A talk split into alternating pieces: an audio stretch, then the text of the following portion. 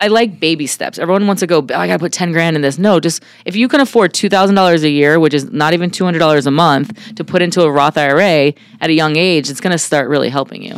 Welcome back, back to Young Money Mindset, hosted by Luke Careccia and Robbie Holtcross. From, from the ground up, where we talk about mindset, real estate, the hustle, and everything to help you achieve your dreams.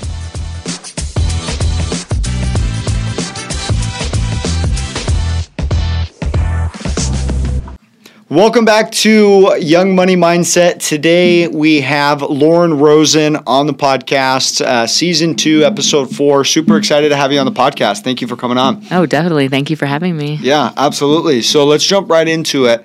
Um, I know we spoke a little bit off camera about kind of your credentials. I just wanted to go through that. Super funny. I think most qualified agent I've probably ever sat down with. So. Um, Overqualified. yes. So, in terms of uh, WP Carey, uh, Arizona State uh, degree with, uh, and was it uh, real estate development? Yeah, I did their MRED program, Masters in Real Estate Development. Great program at ASU, WP Carey, if anyone's interested in doing development. Yeah, that's awesome. And then you've been licensed or you've been doing real estate here in Arizona since 2003, San Diego since 2013, and then seven years prior. Was it prior to 2000? No, it was during. During. Okay. So were you a lender? I know we had briefly discussed your seven year stint in lending. was that during the 2008 crisis? Or? Yeah. So basically, I got right out of college. I grew up in Brooklyn, New York, and I uh, came out to Arizona and I waited tables and I finished college and my neighbor was like, "Come call mortgage leads," and I was like, "What's a mortgage?" Right? Grew up in an apartment in Brooklyn. We didn't yeah. have mortgages, and so I quickly got into it and I realized like you could save people money, and we were so excited. Rates were like six percent. Wow. People were so excited yeah. about 6%, so different than now. And so we were just calling up people. And that's when I learned how to cold call and warm call. And, you know, I realized that you had to split up your day between morning and night because certain people aren't going to answer in the mornings. Some people, and so I just grind for a couple years in the lending and I realized real estate, there was a lot of money in real estate. And I also knew you needed to have a specialty in anything you did. And I just loved investors. So um, I was like 24 years old and I got a tax bill for like $35,000. And I was like, fuck, I have a problem. I better learn some tax strategies, legal strategies. So that's when I just started really going to seminars, reading books. You know, now you guys have it easy. Everything's YouTube and yeah. all accessible. TikTok but like, and you know, you, but yeah, no. So I just self taught and market crashed in 09. So I got out of lending and I just saw a huge opportunity at the trustee sales downtown and started flipping and wholesaling. So is that so in 2009? Is that when you made the transition then from the lending side over to actually going down to the, the foreclosure auction and buying foreclosures? Or I got my license like right after getting becoming a lender, so about 2005, and I did it uh, like part time, and I was like full time lender, part time realtor. But then I just saw in 2009 like the whole lending industry was just shriveling. Every day we woke up, we're like, what bank went out of business today? And I just saw the writing on the wall and I saw a huge opportunity at these trustee sales. So I just started going down there and like sitting there and just observing and like seeing what was going on. And it was wild. Yeah, that is. I'm sure that was a crazy time. I study the 2008 like boom bust kind of cycle just because obviously being before my time, I never really learned, you know, any of that. All I remember was, you know, hey, we went from living in a house to an apartment and, you know, we, our, our parents got foreclosed on at that time. So it was a tough time being a kid and just kind of seeing it. But I tried to go back and study that time period of 08, 09 and as I mean, you lived through it, you worked through it. Like, would you say at that point, like there was business? I mean, obviously banks were going out of business. Um, people were super excited about like just trying to buy a house, right? Like you, no one was buying, right? From my understanding, like no one was buying the market kind of stopped. I mean, even home prices went down. I forgot the exact percentage, but home prices went down to probably one of their all-time lows, and people still weren't buying at that. Is that? It was wild. I mean, we were buying a lot at the courthouse. We were just paying, you know, getting houses for thirty grand and reselling them for 40 and thinking we were heroes you know it yeah. was just really fun it was the wild west i don't know if you've ever been to the trustee sales downtown it's like they yeah. sit outside yep. on these picnic tables like 10 different trustees going at once auctioning off millions of dollars of real estate and yeah it was wild yeah and there's a lot of folks too that i'm sure that you still stay in contact with that are down there yeah. still doing a lot of stuff but what caused there. that crash is very different than what's going on today what caused that crash was fraud it was unregulated because we want to be unregulated, but we're not trustworthy. So the the you know the appraisers were our buddies. It wasn't going through a third party. You could state your income. You could be a fireman and say you made three hundred thousand dollars on a no doc loan. You know, so people were just betting on the appreciation of the asset, the real estate, and so they were negative cash flowing on these rental properties. And so when the market started adjusting, you just saw landlords letting go of stuff. I saw CPAs and attorneys letting go of properties. It was just wild, you know. And I think I was 27 around that crash, and I just remember like I've never, that's why I don't over leverage. I'm a big believer in leveraging people, other people's marketing, properties, money, all of it. But like, I'm a big believer in like not over leveraging. And that's what I learned with that crash. And how do you? Because I coach our team on like a lot of different ways to deleverage or not to over leverage.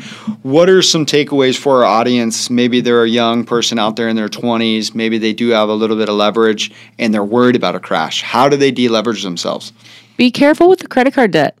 You know, like if you can't pay cash for that Mercedes, don't take out a $1,500 payment. Yeah. Right? Like make a goal for yourself. Okay, once I own three rental properties, now I'm going to go buy that $5,000 purse. Yeah. But the problem is, I think everyone's just spending a little too much and they need to be saving. The last couple years have been phenomenal. And so it's like, I mean, I would like for me, I got really, really cash heavy and I knew there was gonna be a ton of opportunities, which there was, you know, the end of last year, like when the market kind of stalled September, October, like I just started buying like crazy around December. People were freaking out. I knew inventory was low. Yeah. So even if I had to keep it, I, at least I could put some debt on it and keep it as rentals. Yeah, and Just still cash flow smart. Mm-hmm. it. Yeah, and then so being cash heavy, I talk a lot about like having reserves. I think that's something really important, like having multiple different bank accounts. I talk to a lot of guys about that. Like a lot of our our agents come in and they may have one or two accounts, and I'm like, hey, every single wealthy person I talk to has six accounts, right? Ten accounts. Like spread your money out love because I think psychology like tells us that you're going to spend money a little differently when you don't open your app nowadays, right? And everyone's constantly, oh, that check just hit, that commission wire just hit my account, and they start spending. Maybe they start going out to eat more, or they start going and shopping. So, is there anything, any takeaways besides, you know, obviously reducing? I think credit card debt is really, really important. Um, in terms of like really making sure that people don't get too comfortable, even if they do have, you know, some money in their account. Like, how do you not get too comfortable? I think what you're saying, the idea of multiple accounts is brilliant. I remember the book Richest Man in Babylon, like an old school book, Yeah, right? I've I, I've actually read that book. I've given like a thousand copies. Yeah. but basically, it talks about taking 10% of the money you make and putting it in a separate account. And when I say 10%, even if you make $10, you got to learn to take that $1 and put in the account. And what you're doing is you're training yourself. And that 10% account is only used if it can make you more money, which means investments. And then you also, if you're 1099, it's super important that you pull out about 20% of your money and just put that in a separate account.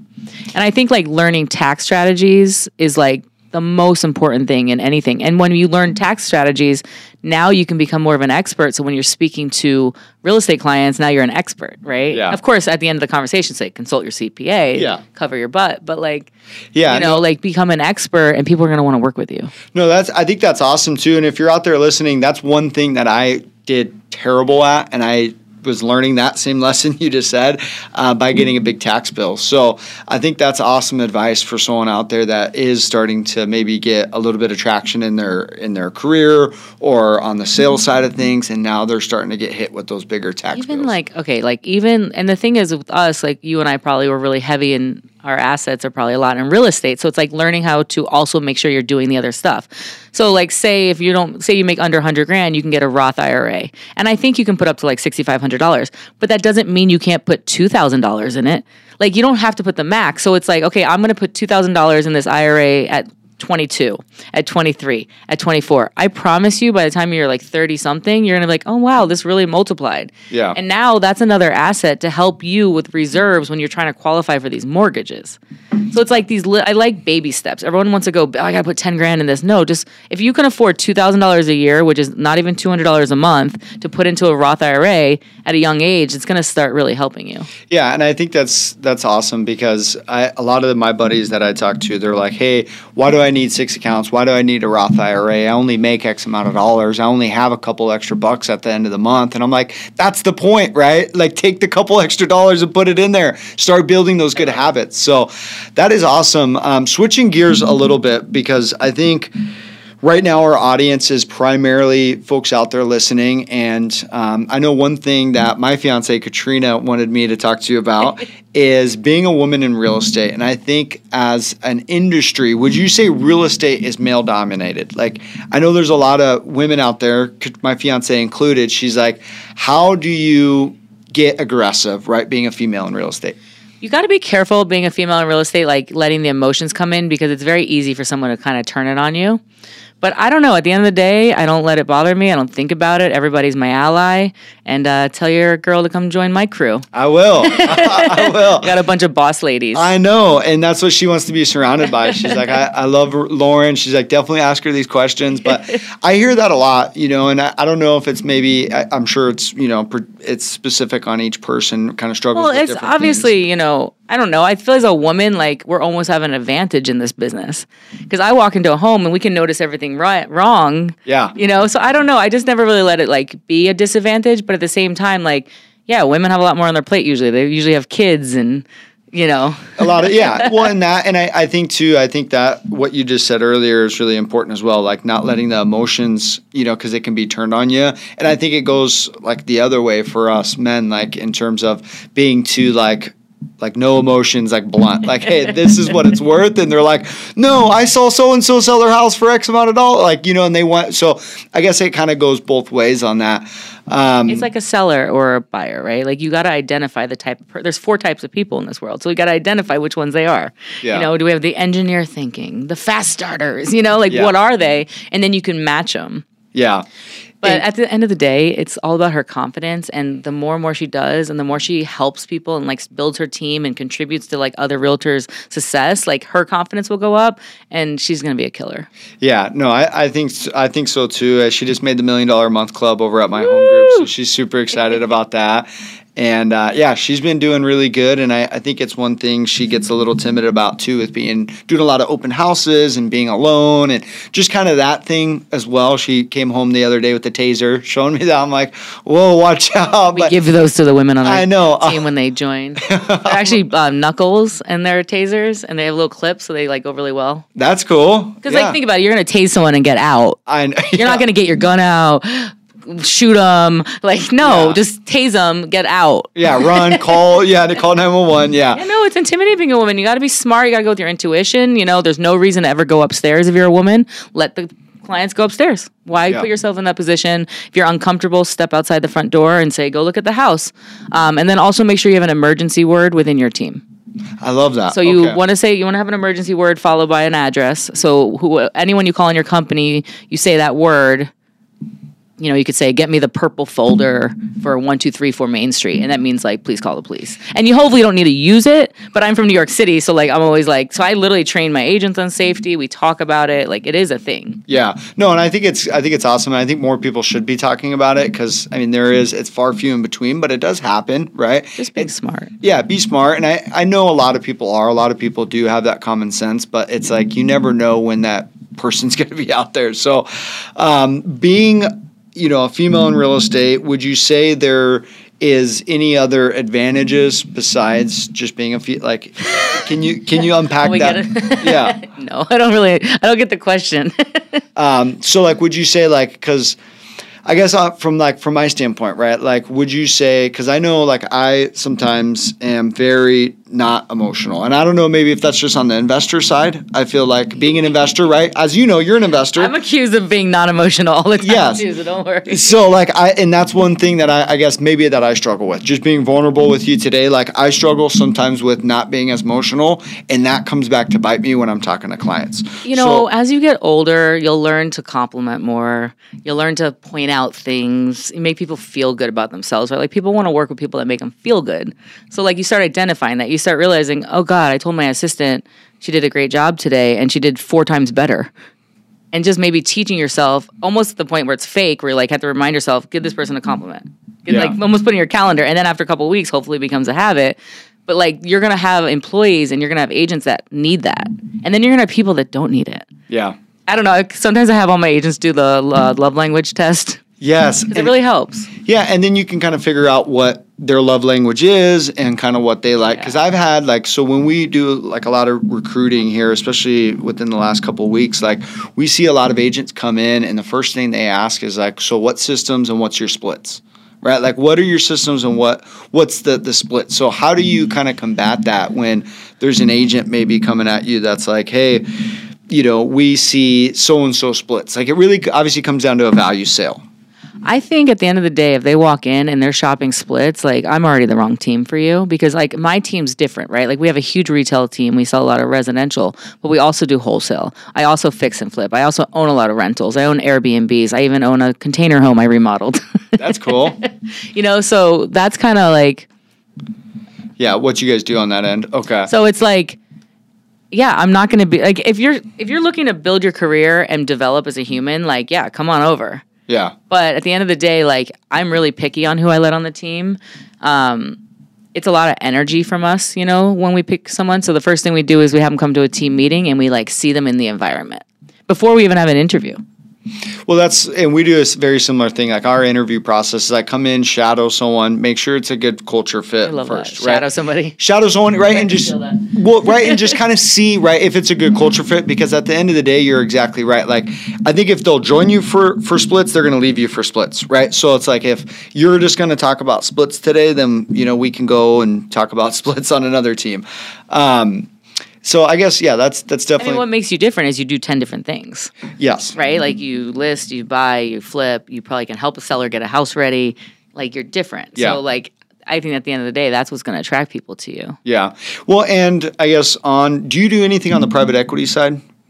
No. No. Because one thing that I've been doing recently is I don't know if you know someone here in the Valley named John Burley. He's an old Wall Street guy. I don't know if you've heard of his name.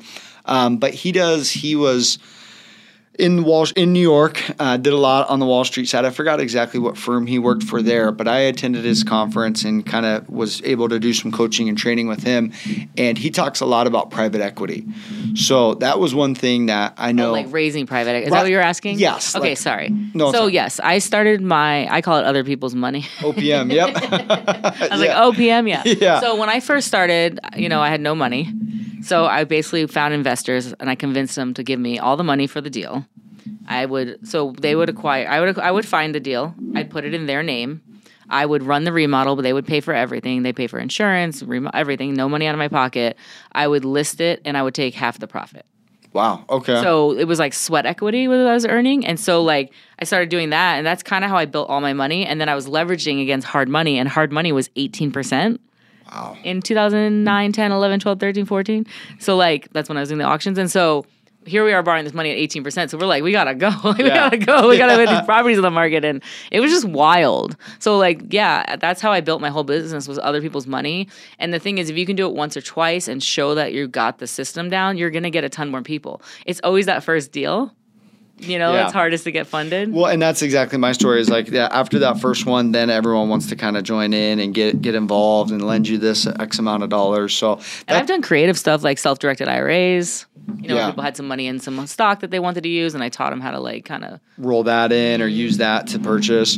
What about? I know we had mentioned a little bit about the creative financing stuff. Can you kind of show us or talk to us about like what you're doing on that end? okay, so like right now, I just got one. I am assuming the mortgage, and so I'm assuming the mortgage. I'm putting down fifty grand.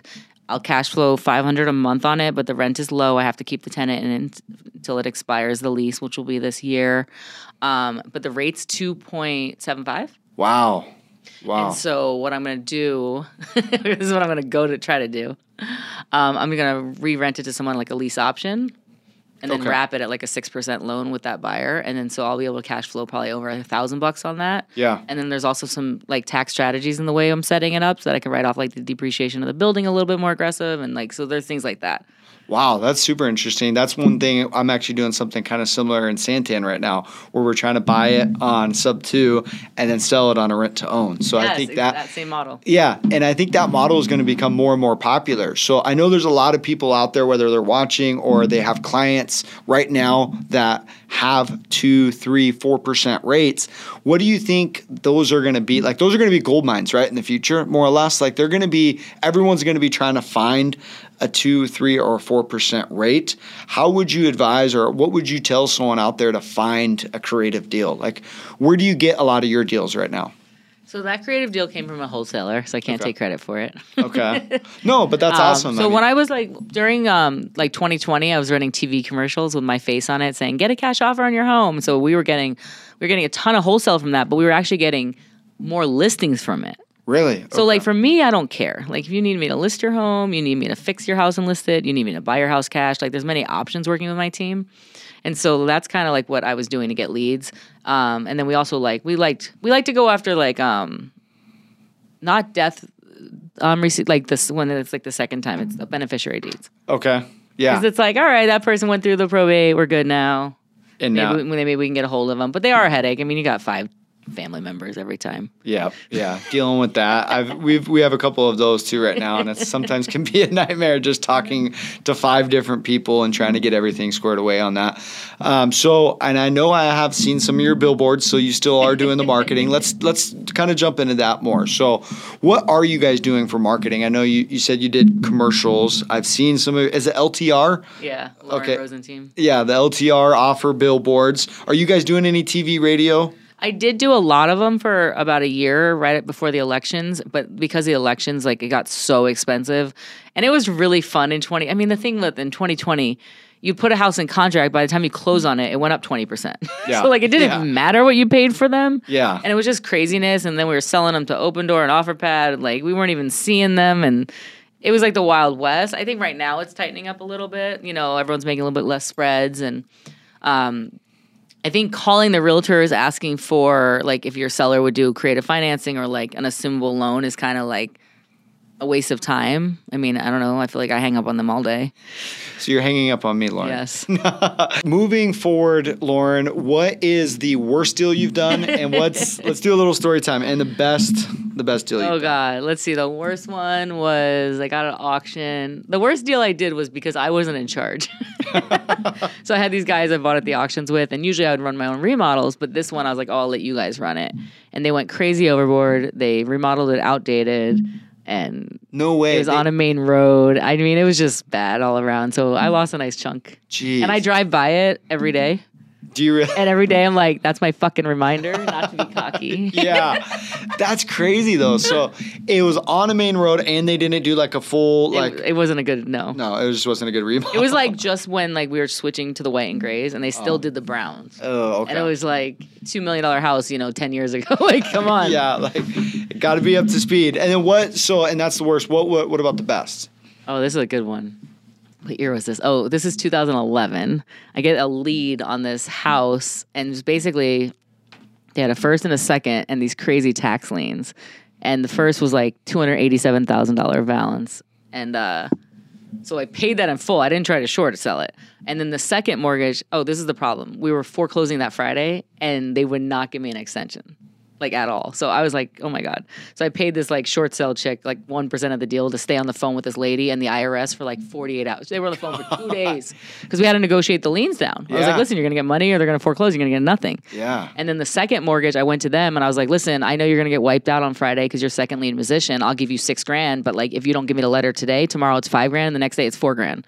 So Wow. send me the letter right now. And so they got me the letter and like, it was crazy. And we ended up getting this deal under contract and then there was all this extra money and like in short sales like they can't the extra money can't go to the seller so i like added all these invoices to the contractor for like 30 grand and like i was like all right we're covered um, but yeah no we that was my biggest we won we made about a half on that half. Wow. it was a, my biggest one ever and i never i don't talk about it because Yeah. it's not a normal deal but it was like a short sell tax lien so it was just like Well, and no, I, Craziness. I think that's awesome though because there are those home run deals out there, right? Like it's not every single hit that you're gonna hit a home run, but it's like you know if you hit enough singles and doubles, and then you hit a triple and then a home run every once in a while, that's awesome. I think you got to be careful. Like these wholesalers, like they get a little too greedy, and I think right now that's really happening.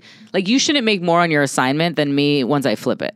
Because I'm a big end buyer. Because when I get listings, it creates more opportunities for my team. You know, sign calls, open houses, all that stuff. So that's what I just would say because like there's certain wholesalers that will send me deals and then like a couple days later it's lower, it's lower, it's lower, and then I just block them Yeah. because I'm like I'm not dealing with this person. Yeah. Like send me the good stuff. I'll buy ten. Yeah, no, that's uh, no. I think that's that's a good reminder, especially because I know back in like June we had to cancel a lot of deals. Like back when the market kind of June was crazy. That was when we was renegotiating the contracts. it was just crazy and we lost some earnest money on some deals and like we learned that lesson of like hey if we got a quick five grand ten grand whatever it is whatever that money is that we're going to make on it just take it. As long as you know that end buyer like someone like yourself is reputable and that's actually going to get it done because we did have some with some really reputable buyers here and buyers and they still held through and they're like dude we shouldn't be buying this. Like but we want to stand behind it we want to honor this last year when the market shifted, like I had four cancel and I bought I bought them all. Yeah, see? the market went up anyway. Yeah, and then exit, see, and yeah, and you ended up making out on it. But it's like that. I think that is a good reminder for a lot of wholesalers to make sure that hey, you are sending out a good number and leave enough room. If you got a there. good buyer, like treat them good. yeah, Like I've been with, I'm in what 15 years now. like yeah, I mean, and uh, and like 10 other guys like that sent me a lot of deals. So like, just treat your good buyers good. Don't try to rip me off once. Like think like let's think business relationship. Let's think long term relationship. yeah. No, absolutely. I think that's awesome. Well, thank you so much for being on the podcast. of course. I appreciate you Love coming what you guys in. Doing. Thank you. Yeah, it's been uh, it's been interesting. We've been doing the podcast now for about a year, so we're still kind of still new at, at kind of working like everything it. out. But yeah, thank you guys so I wish much. uh, we had people like you training me at, when I was 20. we, we try. I'm Trying to learn this business. This is your guy. yeah, we try. Thank you so much. I appreciate that. Thank you guys so much for staying tuned to Young Money Mindset. We appreciate you guys watching the episode.